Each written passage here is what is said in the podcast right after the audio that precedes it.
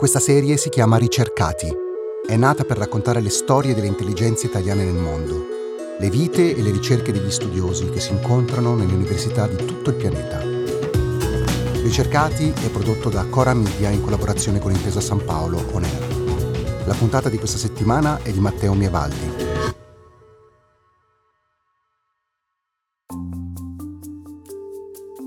Il ricercato di oggi si chiama Matteo Gallo ed è un ricercato che abbiamo inseguito per settimane in giro per il mondo, fino a che oggi siamo riusciti a intercettarlo mentre si trova in Francia.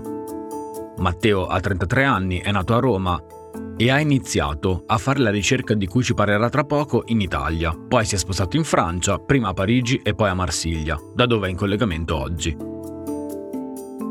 Buongiorno Matteo, risulta tutto fino adesso? Buongiorno, sì. Perfetto, allora Matteo, noi avevamo provato a organizzare questa chiacchierata prima dell'estate, ma era un po' complicato a livello logistico, perché per la tua ricerca tu viaggi molto e non proprio dietro l'angolo, direi. Sì, quando avete provato a contattarmi ero in Nuova Caledonia, quindi un arcipelago francese nel Pacifico, nell'Oceano Pacifico, e io sono un antropologo, un antropologo oceanista, mi occupo dell'Oceania e nello specifico di questa ex colonia francese ancora territorio d'oltremare. Mi sono laureato in antropologia alla Sapienza a Roma, ho continuato facendo un dottorato nel nord Italia tra Verona, Venezia e Padova, e con una tesi sempre sulla Nuova Caledonia e mi sono, mi sono interessato alla relazione che la popolazione di questo arcipelago, che sono i Kanak intrattengono con, con la memoria, con la storia, con il passato. Nello specifico io mi occupo di questo arcipelago che, francese che appunto l'indipendenza non l'ha, non l'ha, ancora ottenuta ma che da più di 30 anni eh, lotta per la costruzione di un tipo di sovranità differente perché appunto a differenza di altri luoghi nel Pacifico la Nuova Caledonia che è stata colonizzata a metà del, dell'Ottocento a partire da quegli anni ha avuto differenti ondate di migrazione diciamo, forzata da parte della Francia tant'è che si chiama una colonia di popolamento Per migrazioni forzate intendi la tratta degli schiavi o l'amministrazione francese che in qualche modo incentivava la gente a trasferirsi in Nuova Caledonia?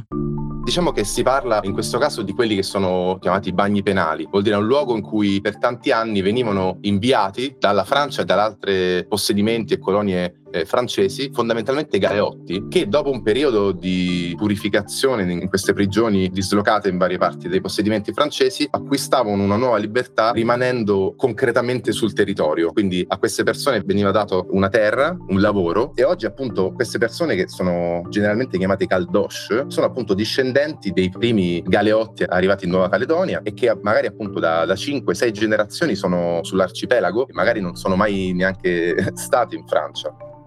Il problema storicamente che c'è stato con la Nuova Caledonia è che quelli che sono poi stati definiti come il popolo autoctono, quindi il popolo originario di quella terra, fino quasi a metà degli anni, degli anni 50 erano ridotti a vivere in delle riserve, mentre appunto sulle terre coltivabili i Caldosh eh, si espandevano sempre di più. Questo appunto almeno fino agli anni 50. Con l'abolizione delle leggi dell'indigenato, delle leggi che appunto consideravano i Kanak come non cittadini francesi, quindi con l'abolizione di queste leggi anche eh, i Kanak hanno potuto iniziare a, a circolare liberamente sulle, sulle, loro terre ed arrivare anche attraverso dei percorsi di studio eh, alle università in Francia. In realtà è stato lì il momento in cui il popolo Kanak ha cominciato a prendere coscienza della sua condizione di popolo colonizzato e anche delle sue, delle sue ricchezze. Infatti è a Parigi che negli anni 60, a partire dal, dal 68, dal maggio 68 francese, che molti intellettuali Kanak si sono formati insieme ad altri intellettuali francesi che sono più noti come M. Césaire, Sartre, Frantz Fanon e hanno iniziato a produrre delle idee rivoluzionarie e tra queste appunto uno dei personaggi di spicco nella storia della Nuova Caledonia è un certo Jean-Marie Cibau, che rientrando in Nuova Caledonia negli anni 70, dopo aver appunto preso coscienza della, della sua condizione, al tempo stesso e la ricchezza della propria cultura, non a caso era andato in Francia per studiare antropologia e, e sociologia. Tornando in Nuova Caledonia, ebbe un'idea che all'epoca era estremamente originale, eh, ossia quella di appunto mettere davanti un'idea nuova di tradizione che potesse permettere al, al popolo Kanak di, come lui diceva, alzare la testa, nel senso farsi forza dopo 150 anni di colonizzazione e mostrarsi per la prima volta all'impero francese che fino a quel momento non li considerava neanche come cittadini. Il risveglio, quello che viene definito il risveglio del, del popolo Kanak, ha inizio con eh, non una lotta, una battaglia, una guerra armata, ma con un enorme festival culturale che ha luogo a Numea, che è la capitale dell'arcipelago Ecco, il tema del risveglio dei Kanak è un po' troppo ampio per affrontarlo per bene qui a Ricercati con i nostri tempi. Per chi volesse approfondire dopo questa puntata, la ricerca di dottorato di Matteo è stata recentemente pubblicata in italiano in un volume di Prospero Editore. Si intitola I saperi della foresta, giovani e trasmissione del passato in Nuova Caledonia. Noi invece qui stringiamo un po' di più su un aspetto particolare del risveglio culturale del popolo Kanak, quello musicale. Per motivi di copyright questa musica non possiamo farvela sentire e quindi Matteo ti chiediamo se ce la puoi descrivere un po' tu a parole. Era una musica eh, molto semplice, fondata soprattutto su una base ritmica, era una base ritmica molto costante, sincopata, suonata da, da dei bambù che si battevano per terra, si chiamano stamping bambù, e delle foglie di fico eh, riempite con, con, della paglia che funzionavano come, come, percussioni e che vengono chiamate buon jep. Sulla base di questa forma ritmica si producevano dei canti melodici molto incessanti, come se fosse quasi una musica da trance, quasi simile alla musica che incalza nelle canzoni magari più elettroniche, perché appunto c'è un basso forte e spesso sono sincopate. L'idea appunto era che la ricchezza più che altro ritmica della, della tradizione Kanak iniziasse a fondersi con la musica più contemporanea. E la musica che appunto il popolo Kanak scelse non è una musica come si può immaginare semplicemente tradizionale nel, nel senso comune del termine, ma è una musica che prende spunto sia dalla tradizione Kanak, quindi con questo ritmo incessante, che una serie di, di musiche transnazionali che all'epoca iniziavano a, a circolare anche nel Pacifico e in primis il reggae Bisogna immaginare, per esempio, che nel 1981, con la morte del, di Bob Marley, la musica reggae iniziò a circolare in, in, una maniera intensiva in tutto il Pacifico. Nelle barricate per molte delle rivoluzioni per l'indipendenza di vari arcipelagi del Pacifico, il reggae era la colonna sonora, eh, insieme alle bandiere della Kanaki, che è il nome con il quale viene chiamato lo Stato indipendente della Nuova Caledonia, troneggiavano appunto bandiere con la faccia di Bob Marley, considerato come in qualche modo un personaggio mitico, quasi un martire insieme agli altri martiri della, della resistenza in Nuova Caledonia. Quindi diciamo che la musica in quegli anni in parte ha contribuito ad alimentare un percorso politico e anche un progetto di società. Senti, ma questo genere musicale ha un nome?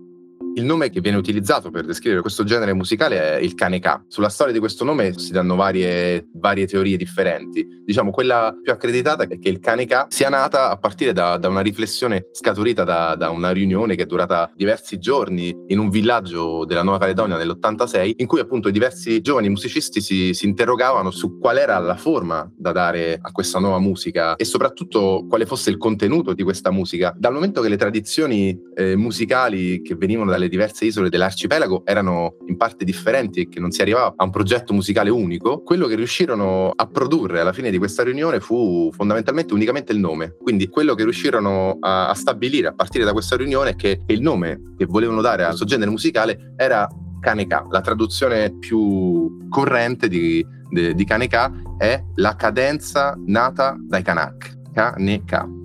Con eh, l'aumento dei conflitti e con lo scoppio di una, di una profonda guerra, guerra, civile che appunto divise profondamente il paese tra Caldos e Kanak e esercito francese. Il secondo anno questa riunione non, non poté aver luogo. Concretamente i musicisti, differenti musicisti, furono costretti a lasciare le chitarre, gli strumenti musicali, prendere concretamente le, le armi e scendere in piazza. Quindi questa musica è rimasta in gestazione dal, dagli anni 80 fino a più recentemente, quindi a partire dal 2010-2011, quando una nuova generazione di musicisti ha ripreso in mano la riflessione su questa musica. Ecco, ma questa musica di che cosa parla e soprattutto in che lingua ne parla? Allora, i testi del Kaneka sono testi nelle lingue locali. Bisogna dire che appunto in Nuova Caledonia ci sono 28 lingue differenti e quindi appunto quasi ogni regione ha la, ha la propria lingua. Mantenere una lingua in un, in un contesto coloniale è un, una sfida enorme perché appunto la lingua veicolare, la lingua imposta anche attraverso le scuole è stato e ancora il francese. L'idea di appunto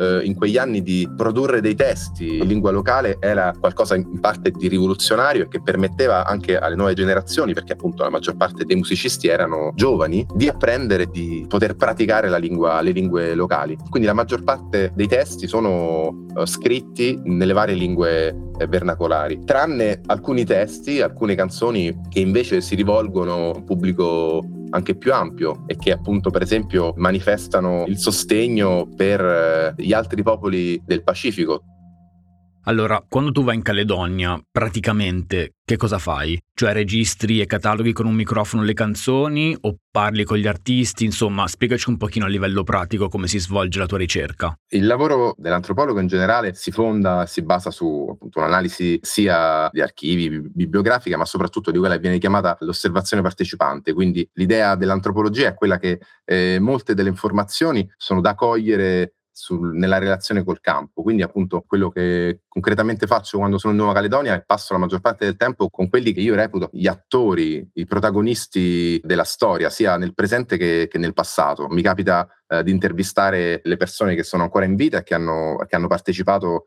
negli anni 80 e 90 a quello che viene chiamato appunto il risveglio Kanak, quindi la prima generazione di attivisti politici e musicisti, perché spesso eh, bisogna immaginare che si sta parlando di, di, persone che sono attivisti a 360 gradi, per cui appunto non sono unicamente musicisti o politici o intellettuali e, e, soprattutto in questo periodo sto seguendo e seguo tutta una nuova generazione di artisti e musicisti che è impegnata appunto in attività che non hanno unicamente a che fare con la produzione artistica, ma più che altro appunto con un impegno che potrei definire intellettuale e politico, infatti. Matteo, tu da qualche anno stai lavorando per un centro di ricerca francese. Ecco, un domani vorresti rientrare in Italia e continuare da qui la tua ricerca? Anzi, te la faccio meglio questa domanda. Una ricerca come quella che tu stai facendo lì, in Francia, pensi sia possibile farla anche qui in Italia? Credo che non sia impossibile continuare a fare ricerche di questo tipo in Italia. La grande differenza è a chi queste ricerche sono, sono rivolte. Da quando sono, sono, in Francia, quello che trovo in parte più soddisfacente è il fatto che le mie ricerche abbiano dei risultati diretti, nel senso sto lavorando con una grande diaspora di Kanak eh, in Francia, con i quali due anni fa abbiamo creato un festival culturale, ho avuto la possibilità di raccontare la storia del Kaneka alla Francia, quindi con, una portata anche del messaggio differente. In Italia penso che, che sia possibile continuare a lavorare, anzi appunto, mi auguro un giorno appunto, di poter tornare, ma diciamo per interesse anche personale l'idea di essere di essere in un contesto eh, francofono per quanto appunto sia complesso e non sia per forza un sogno perché appunto il lavoro dei ricercatori è comunque un lavoro precario legato a dei contratti che sono determinati dove appunto l'idea di, della, della, stabilità e quindi anche di, un, di, di, progetti di ricerca più stabili è molto